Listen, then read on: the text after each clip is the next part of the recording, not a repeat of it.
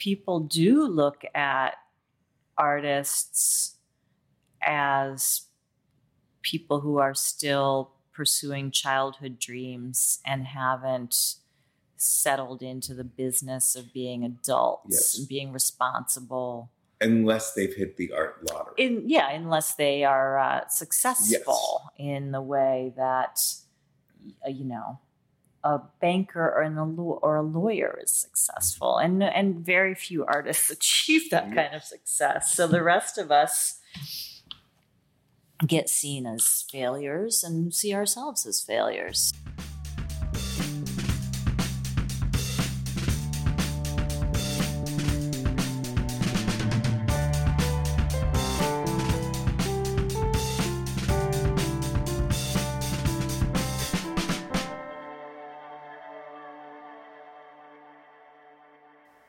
Hello, everybody. Welcome to 15 Minutes, a podcast about creativity and the need for creative people to be seen.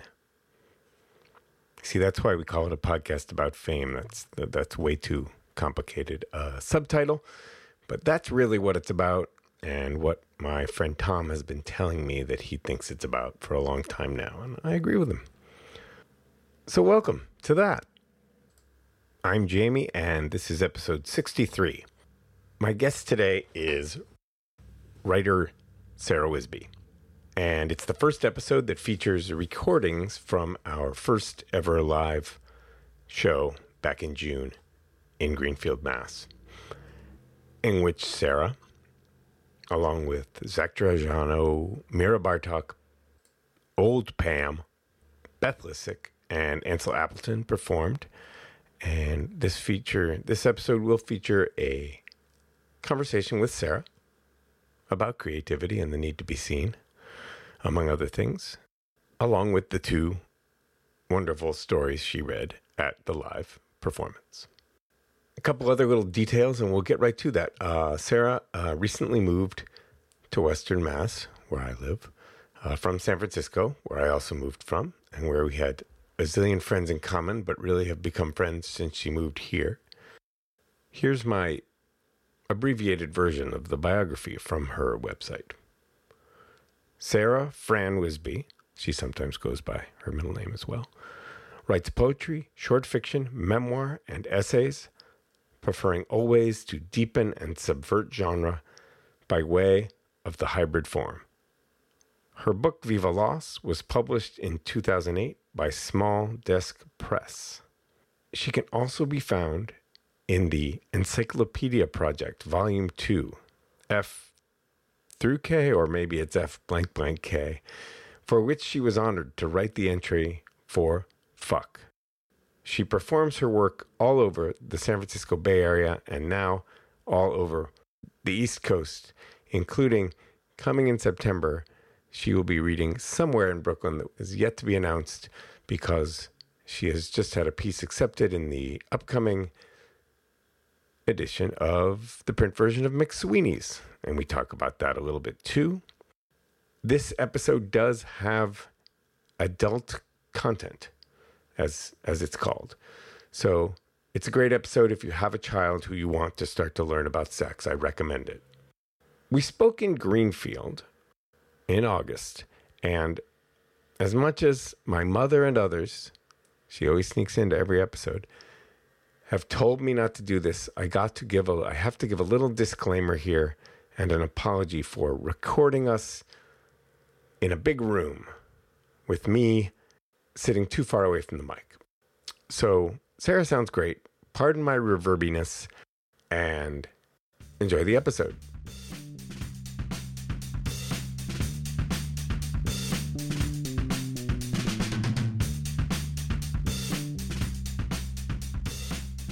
So the idea is to talk a little bit about performance and being seen and the, and the, and the show that we put on. Mhm. Uh, and I don't know if you want to give a little more of what you would want, if there's anything you want to tell people about the two pieces you read either before Mhm. or after they are played for them. Mm. And this Um, week I'll put it either before Yeah, or I. I don't. I don't. They say it all. I mean, I, they do, except for the name. Oh yeah. no, I don't. Obviously, I'm not going to divulge the name because obviously it's fiction, Mm. and the person that character is based on is is not a bad person who I would wish to malign in any way. Mhm. Just you know, Mhm. just someone I had a less than optimal experience Mm-hmm. with that made me think about things that made me want to write a piece, which is Mhm. ultimately a great outcome. So I never have any regrets about any liaison that leads to um, a thoughtful writing experiment. Mhm.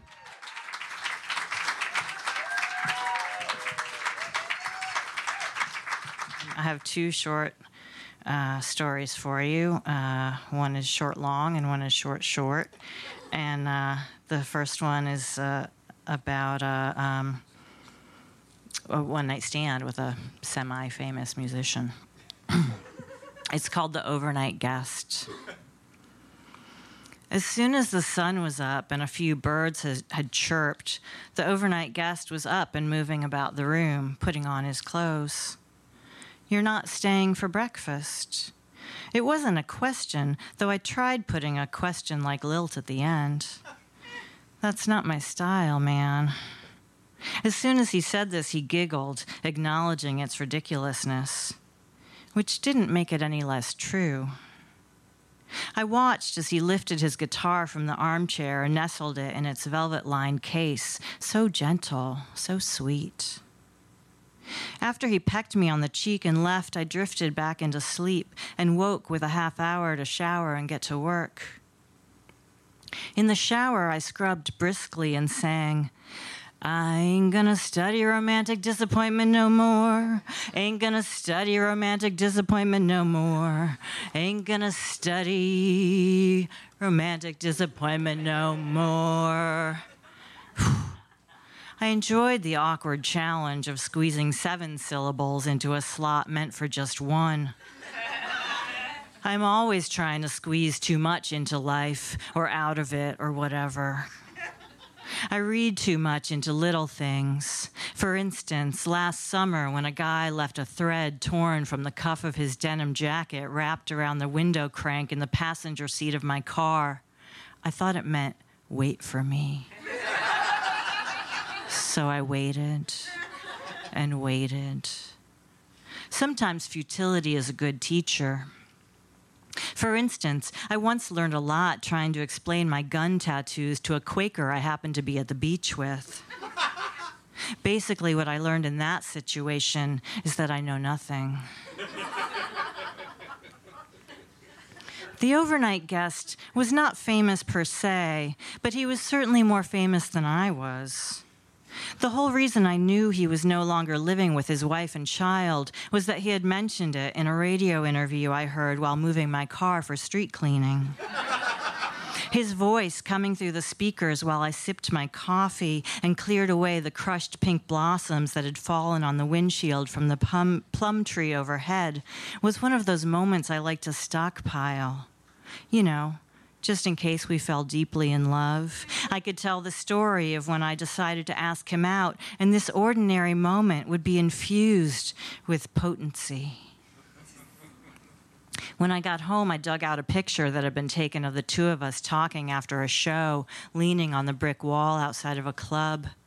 I had looked cute that night and performed well, and he told me he had read my book and liked it. There seemed no reason on earth we couldn't connect as equals, two tender hearted humans moving through the world. In our email exchange, he remembered who I was and thanked me for contacting him. He would love to get together. He also warned me that he is kind of a mess right now and maybe not the best person to date. These being lines I've used myself on many potential suitors, I thought, wow, we have so much in common. A mutual friend told me he was not known for his kindness to women. This was vague, but I didn't press for more information. I tend to discount this friend because I felt she was not above sabotaging me out of jealousy. Once in a fake pretend rage after pretending, I'm sorry, once in a fake pretend rage after finding out I had bought the kind of car she wanted, she had bitten me hard on my upper arm. While we were fucking, the overnight guest stopped to check in with me. Are you okay? You sound like you're crying. Oh no, those are just the sounds I make. I appreciated his concern, but the fact that he had to check in made me feel even further away from him. You might want to think that having sex with a person is the closest you can get to them, when really it's like anything else playing cards or eating pizza. Actually, earlier in the night, when we were playing cards and eating pizza, I had felt closer to him, maybe because there was more eye contact. Now, I rarely come the first time I have sex with someone because I'm shy about asking for what I want, because what I want is something that evolves over time with the person I'm with. I'm well aware that to stay afloat on the treacherous seas of modern sexual capitalism, a woman must be the captain of her own orgasm. Believe me, I take full responsibility. But I also reserve the right to find it odd when someone I'm in bed with shows zero curiosity about what might steer my, steer my ship in that direction. Later, I heard him fumbling around. Huh, where'd it go? It seemed the condom was no longer on his person. I joined in the search, and it turned out to be deep inside my person, wadded up like a piece of chewing gum. I'm not going to worry about that, I said emphatically, throwing it in the wastebasket, and then proceeded to worry about it all the way down the worry road. Being over 40 with one remaining ovary and never having been pregnant, that road gets trod more in fantasy than in actual fear. Still, my theory of why I've been so boy crazy lately is that my body is making a last ditch effort to become pregnant before my eggs get hopelessly scrambled. Lying there in the dark, I decided if it came to an abortion, I wouldn't tell my overnight guest about it because it would only make him sad, and he is so deeply sad already. Then I decided to keep the baby and raise it with another, better man. I had someone in mind, and it made me smile to think about him while lying in bed to someone else. I try to have at least three men in fantasy rotation at all times, so I'm never without someone to think about while lying in bed next to someone who's just disappointed me. Then I decided it would be a mistake to keep the baby, that the better man would likely leave me for a better woman, who would never ask him to raise someone else's child, and who would still be young enough to have his baby, if that's what he wanted. Yep, abortion was the clear path for someone like me in a situation like mine. Then I remembered the men I saw that week in front of Planned Parenthood carrying signs that said, Men robbed of fatherhood. They walked the picket line, hunched over and defeated looking, in blue denim and white sneakers. But the overnight guest is already a father. No one can rob him of that. Of course, when I saw those men with those signs, I did not feel compassion for them. I thought, go knock someone up who wants to have your baby, fuck nuts. Going through it all in my head, I began to cry a little for my own lost motherhood. Though I've never been one of those people who wants to have a baby at all costs, to the point where they would do it alone in a cave or on public assistance. I have sometimes thought I would do it with the right person if we had plenty of money.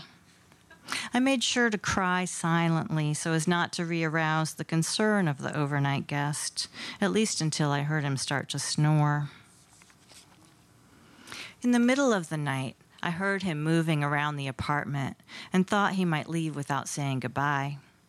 Then he came back in the bedroom with his guitar case, opened it, and sat in the velvet armchair by the window, playing and singing softly. There was just enough moonlight coming through the curtain for me to see his fingers stroking the strings like you would a soft animal. He had put on his underwear and sat with his legs folded up under him. Leaning forward over his guitar with his hair hanging in his face, he looked like a little boy. One of the songs he played that night was a Bob Dylan song, the one that has my name in it. And since after that night I've never heard from him again, I've chosen to believe he sang that song as a form of apology, though I have no way of knowing if he even realized I was awake and listening.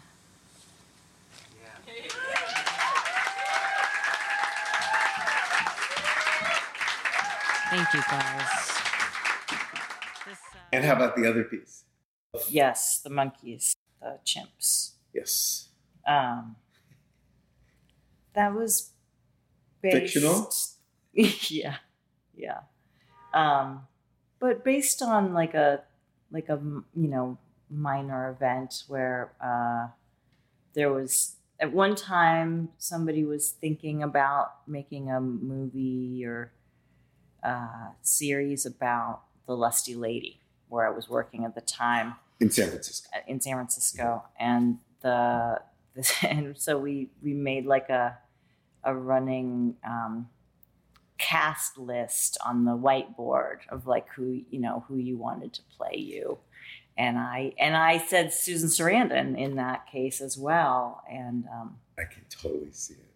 yeah, yeah, we were both quite a bit younger then, um, but she would have done a bang up job Mhm. playing a saucy stripper. Yes. Yeah. No question. But yeah, doesn't everybody have that fantasy? Oh, I did have someone play me in a movie.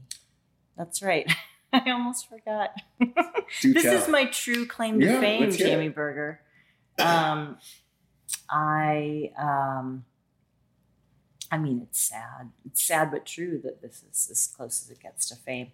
Um, but Michelle Tea wrote a book called Valencia. Yeah. About the her experiences in the Mission Dyke scene, and uh, there's a character in that book who um, is referred to as the slut in the produce aisle. the I, I, I can't remember. Anyway, I remember thinking, God, she really held back in her descriptions of me because in real life, you know, I started dating her girlfriend and then she eventually turned into my girlfriend. And it was uh it was it was a messy you know not pretty situation the way so many things were in our 20s and um and i um was not, you know obviously was not surprised to turn up later in that book as like the bad guy. And uh she writes about it. It's funny she writes about it a little bit in her most recent book which is an incredible book of uh, essays called against memoir. Uh, and in the title piece, it's the last one in the book, she writes about how many regrets she has about writing memoir and how when you tell when you tell the story of your own life and when you set it down in black and white and publish it, it's like it becomes this like reality that if you hadn't written it down, it would continue to evolve and change in your mind. But when you tell the story and and commit it to public record, it's like then you're like not allowed to revise it or change Mhm. it or something um, in certain ways. And I mean, obviously, she has continued to evolve and change her, uh, you know, edit her life story the way we all do. Um, but she was talking about the difficulty of having had this in long period of her life, like that's just kind of like hermetically sealed. Like this is what happened, and the Ossified, yeah. dangers of that. And um, and she, uh, yeah, and so I mean, I don't know that she still feels bad about that portrayal. It would be silly if she did because it was so long ago and it was so didn't harm me, you know. Um, but that is like, you know, somebody. There was a movie made of the book, and uh, this cute young woman in San Francisco played my character, and then she would she would come through my line at the grocery store, and I'd be like, "This is so weird." I'm like, Did you ever talk to I her? I did, I did. I told her, I told her that she had played me in a movie. And how did she react? She's like, "Oh, you know, I mean, it, it's not surprising. We're Yeah. all in San Francisco." Um, she didn't like, she didn't like hug me or you know want my phone number or anything like that. But she was, she was tickled. I Uh-huh. think. Um, I'd certainly be tickled if I were in her position. well, I was more, I was more tickled. This uh, this last piece is called "Movie." It was rumored our lives were being optioned for a Hollywood picture. I wanted Susan Sarandon to play me with the right balance of gravitas and fun. But soon the news leaked that we would all be played by chimpanzees. Though we could donate articles of our own clothing to the costume department if we wished. The movie was shot on location. The production crew arrived in their silver trailers, shut down the whole town, and replaced us with our chimp selves. We could stay to watch the filming if we were silent. It was a joy to watch the chimpanzees perform our jobs. They were especially cute riding lawnmowers, stamping government forms, conducting trains, and serving banana cream pie at the diner. It was slightly less enjoyable to watch them executing criminals at the prison, humping a brass pole on stage at the Ruby Room, or injecting other animals with pharmaceutical compounds at the lab just outside of town. It was easy to see why they'd cast the chimps. They could mimic any human emotion, but didn't get stuck in them the way humans do. Their grins were easy and loose, but when one snapped shut, there was no trace of mirth in the solemn face that followed. And what may have been their most compelling feature, they were non union. I thought the one who played me in the chiffon scarf I'd lent her, serving banana cream pie at the diner, cracked her gum a little too loudly, overacting some stereotype of a waitress. Though, who knows, maybe Susan Sarandon would have done the same. Maybe I myself had been overacting my role all these years without knowing it, flirting with the customers, shaking my fist at the cook with whom I was secretly in love. Was I even a smoker, or did it just look good with the uniform? I arrived home from the shoot to find the cook in my bed. She knew nothing of my feelings for her, only that I would agree to a quick lay from time to time. You're so resistant, she murmured, even as I gave her everything. Later, I couldn't sleep and went outside to smoke. The chimp who played me looked great smoking, a jawline built for the French inhale. They filmed her out by the dumpsters watching the sunset. A single tear ran down her leathery face. I watched that scene over and over. The whole town agrees the movie is crap.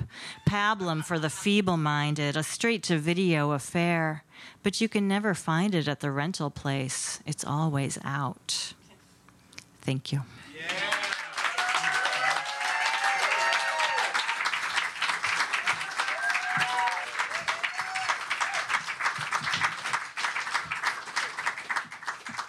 Somewhere in there, you said the kind of thing that everybody says, except the people who would never say such a thing. I'm with- you and the kind of person who would say that it's sad but true that this is as close to fame as I got. Mm. So obviously, we care. Mm. You know, I don't think. I Mhm. think if I, if I, maybe if I, if I interrogate you like I am right now, Mhm. you might say, "Well, not sad," but you said it. So what does that mean? In- to say it's Oh, sad well, but true. I mean, obviously, if we're going to talk about fame, like I would like to be famous for my own writing rather than being a character in somebody else's Yeah. book. Yeah.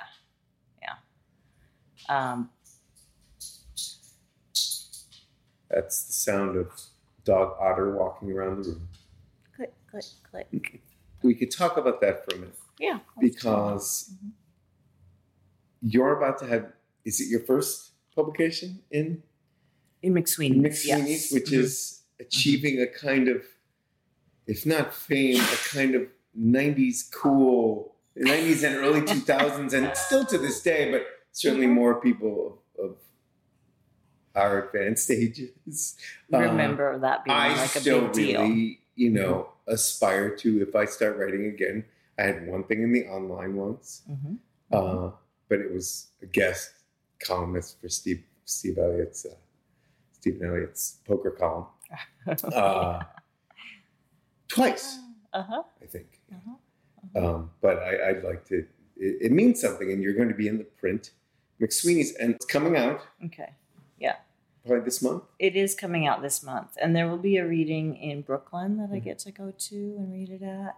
And so the the to me the most interesting and ironic part about this particular publication is that my piece is being printed on a balloon, which is this very ephemeral thing you know it's like it, you blow it up and it pops so to me it's like the perfect metaphor for Mhm. publication in general it's this thing Yeah. that's like momentary it it gets inflated and inflated and then you know either it shrivels or it explodes or but at any rate it's not something that can last um, and in fact you know in the case of a balloon it's made out of plastic so it will last in the sense that no plastic ever uh, truly goes away but it's not going to exist as a God. printed thing. Um, uh, I I intend to um, I intend to milk the the this opportunity as much as I can by making a series of YouTube videos. I think I told you already. No, Um, but uh, everything that one can do with a balloon. So, I mean, the the first most basic is just to blow it up until it explodes in my face, um, and then the other thing that I think we should actually do at the reading is to rent a helium tank and. Uh, inhale helium and then read our pieces in helium voice God. because that would be very twee and Mc- McSweeney's is nothing if not uh, twee sort of publication. I'm sure one could Google that, but do you know the details of when, when and where? I don't. It hasn't been actually Okay. set yet. It looks like it'll be September 16th. It's going to be part of the Brooklyn Book Fair. That's all I know. Have you been submitting stuff to them on and off over the years, or did this happen to? How did I this have end up? never submitted to them. I very rarely submit to anything.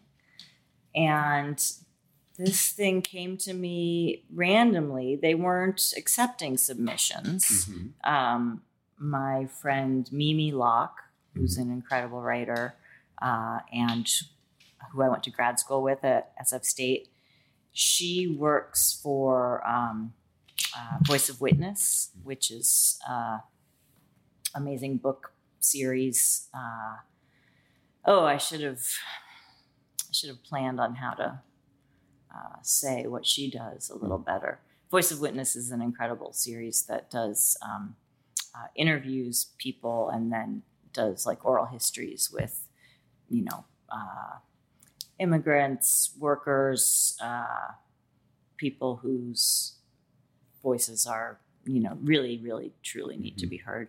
And um, and Dave Eggers is the kind of managing editor of that book publishing thing too. So she's uh, she's tight with Dave. Um, I don't know if she's or not, but she she knows she knows what's up uh, in that corner of the publishing world, and so she knew they were planning a issue of uh, of very short stories, and and she thought of me, and that's like just so generous when somebody does that, you know.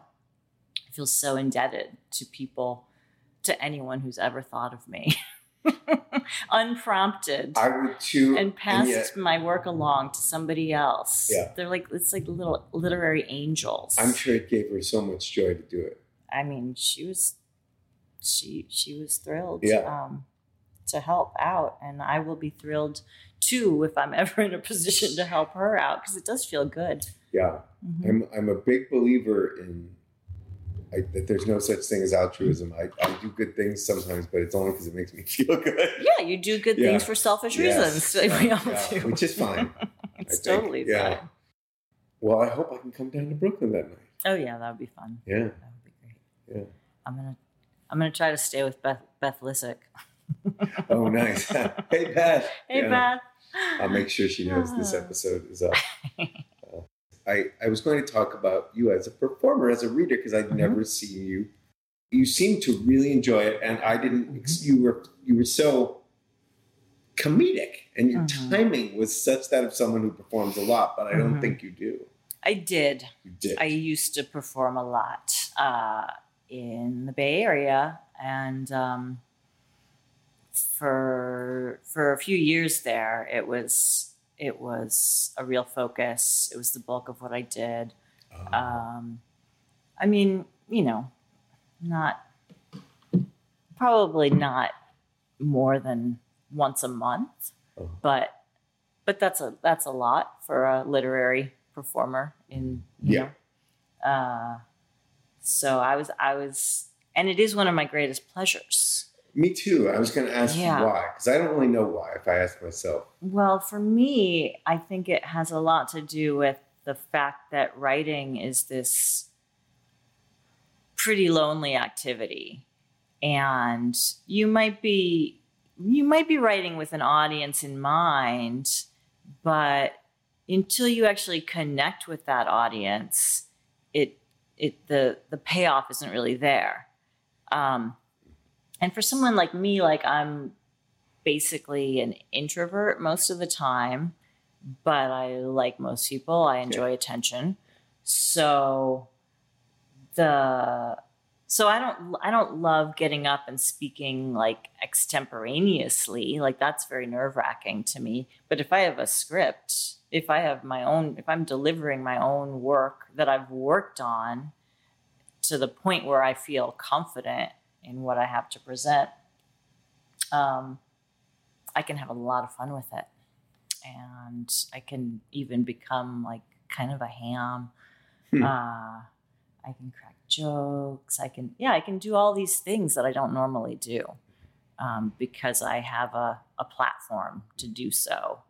Um, well, I'm glad I gave you one for oh, that. me night too. here. That was delightful. Um, that was my Greenfield debut, and I'm Yeah. still living off the glory. and are you still hoping, planning to start? I am. A little back information. You moved here how long ago? I San moved here a year and a half ago Mm-hmm. uh, from San Francisco. I bought my house a year ago. I'm a slow mover, so I feel like I'm finally getting settled in enough to, you know, make some decisions, put down some roots. I've finally decided I think I'm staying.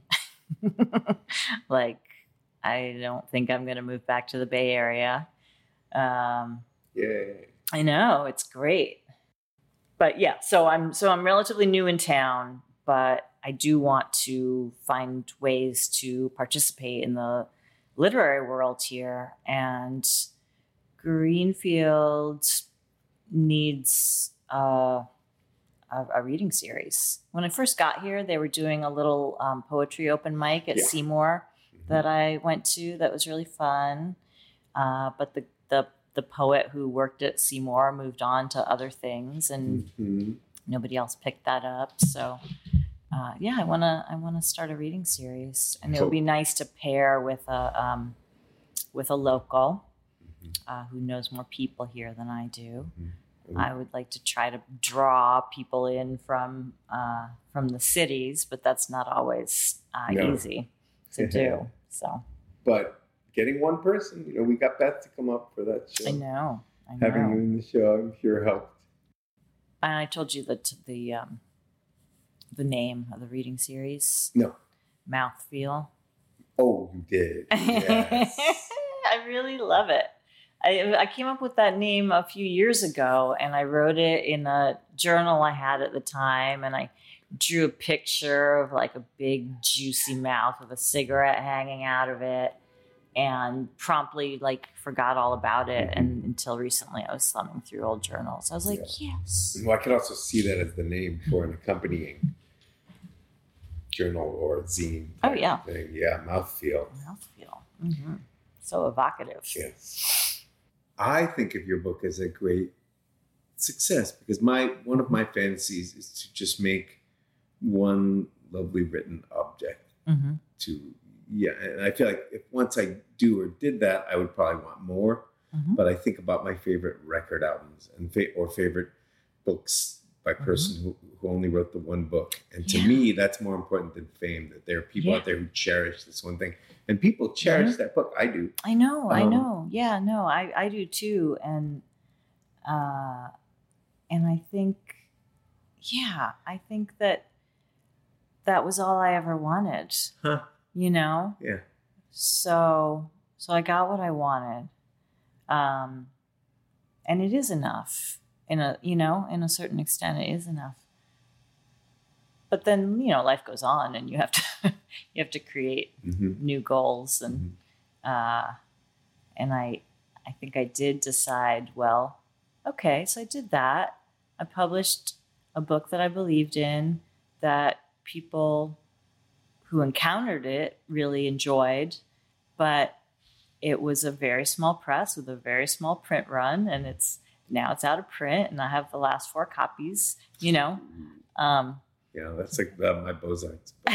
yeah have i given you a Bo book yes yes yeah i have the last copies on earth but yeah, no, that was a tremendous success. And that was right after I got out of grad school.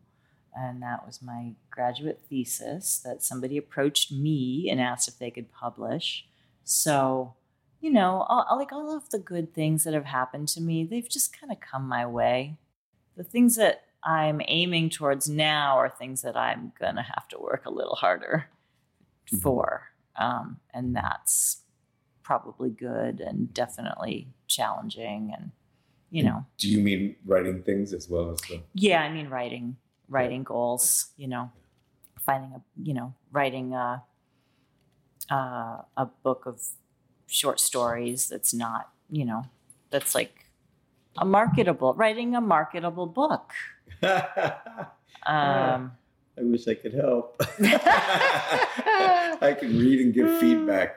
mhm.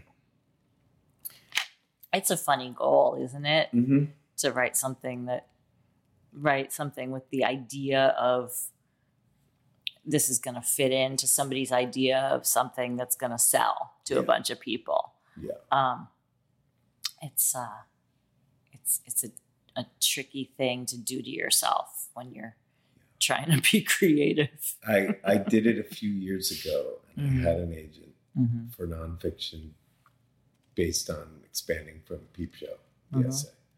And she really liked it. And she shopped it all around to all, and she had, and, and nobody bit. And I could have gone back and reworked it, and I decided not to.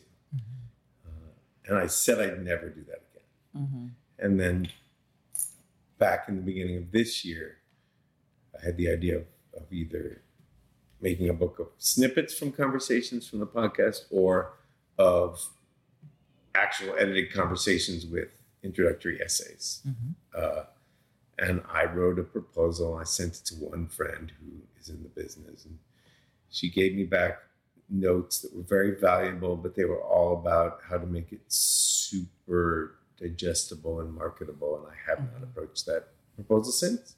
I think I'm just not built for it. And if, like you, if someone is ever like, I read this and I'd like to publish it, mm-hmm. great. Or if I ever write something that's more self-contained, I will. And if I won't, I won't. I just finished an incredible book that I want to promote to people like us. Um, Beth Pickens. Do you know who Beth No. Pickens is? She's uh, Ali Liebegott's wife. Okay.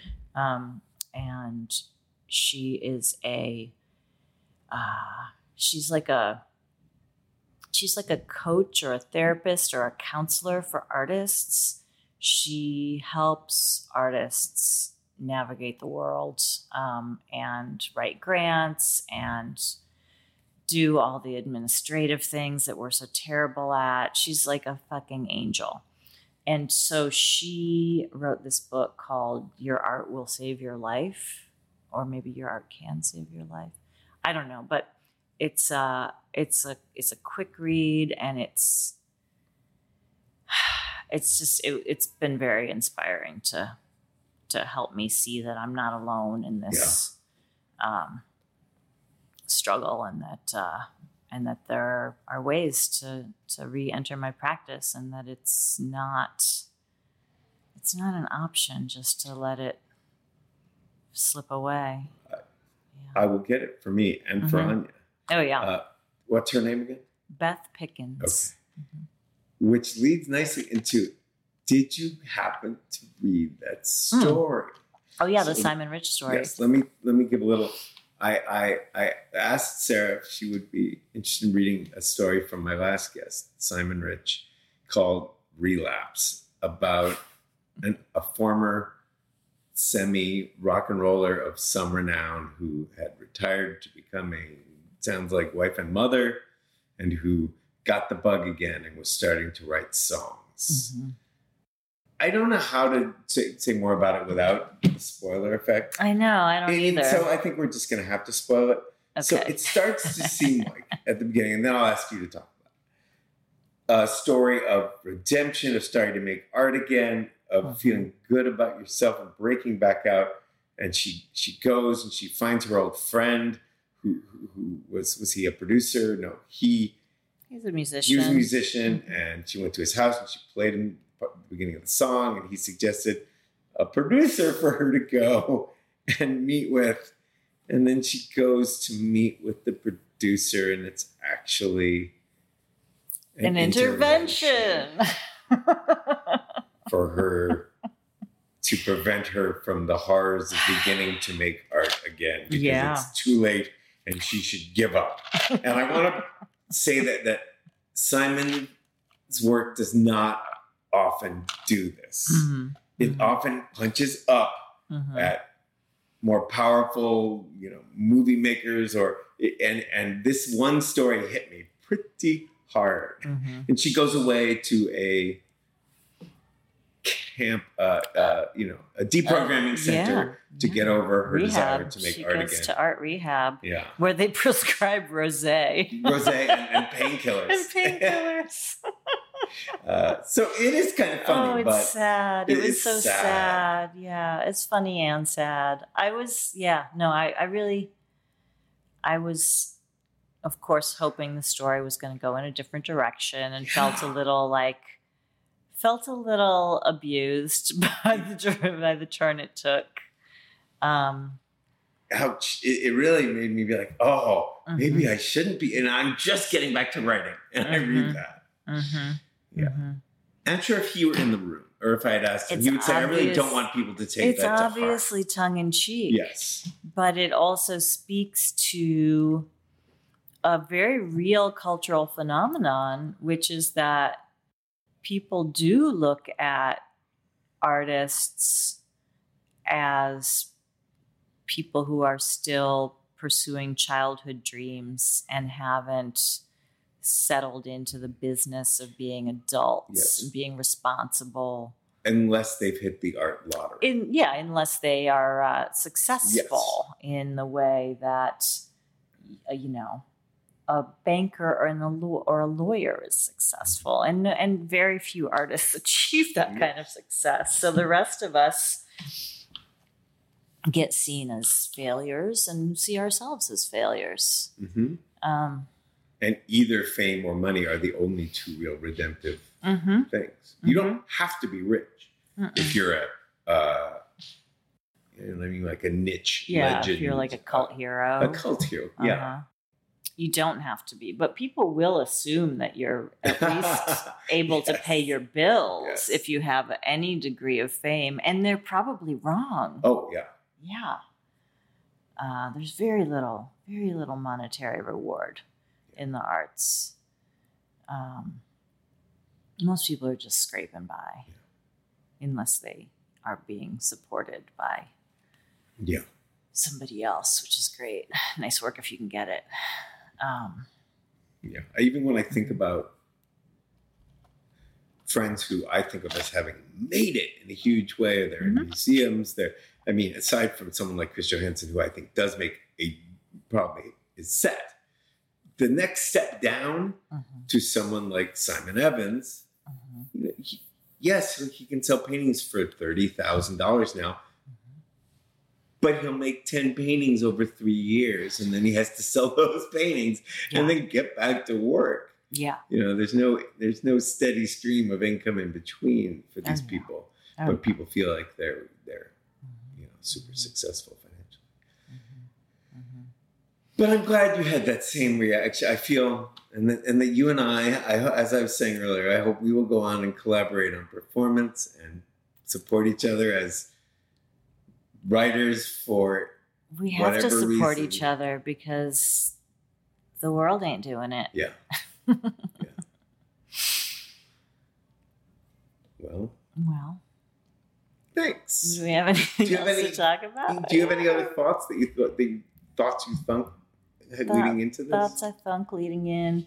Uh not that I can think of right now. I'm sure I thunk yeah. really, really brilliant thoughts yeah. that are not occurring occurring well, to me right well, we now. We can always do it again when your marketable book comes. Out. Can I call you in the middle of the night and yes. give you some slurred brilliant thoughts Always. that may or may not make it into this. oh, oh, you do that. you know, we might actually sell a podcast. More dirt.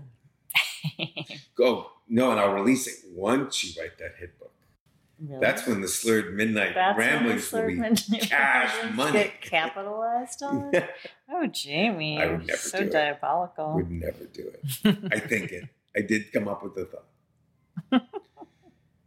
Well, thank you. Thank you. It's nice. Nice to chat. You can find Sarah Wisby on the internet by Googling S A R A H W I S B Y or by going to her website, which is sarahfranwisby.com, S A R A H F R A N W I S B Y.com.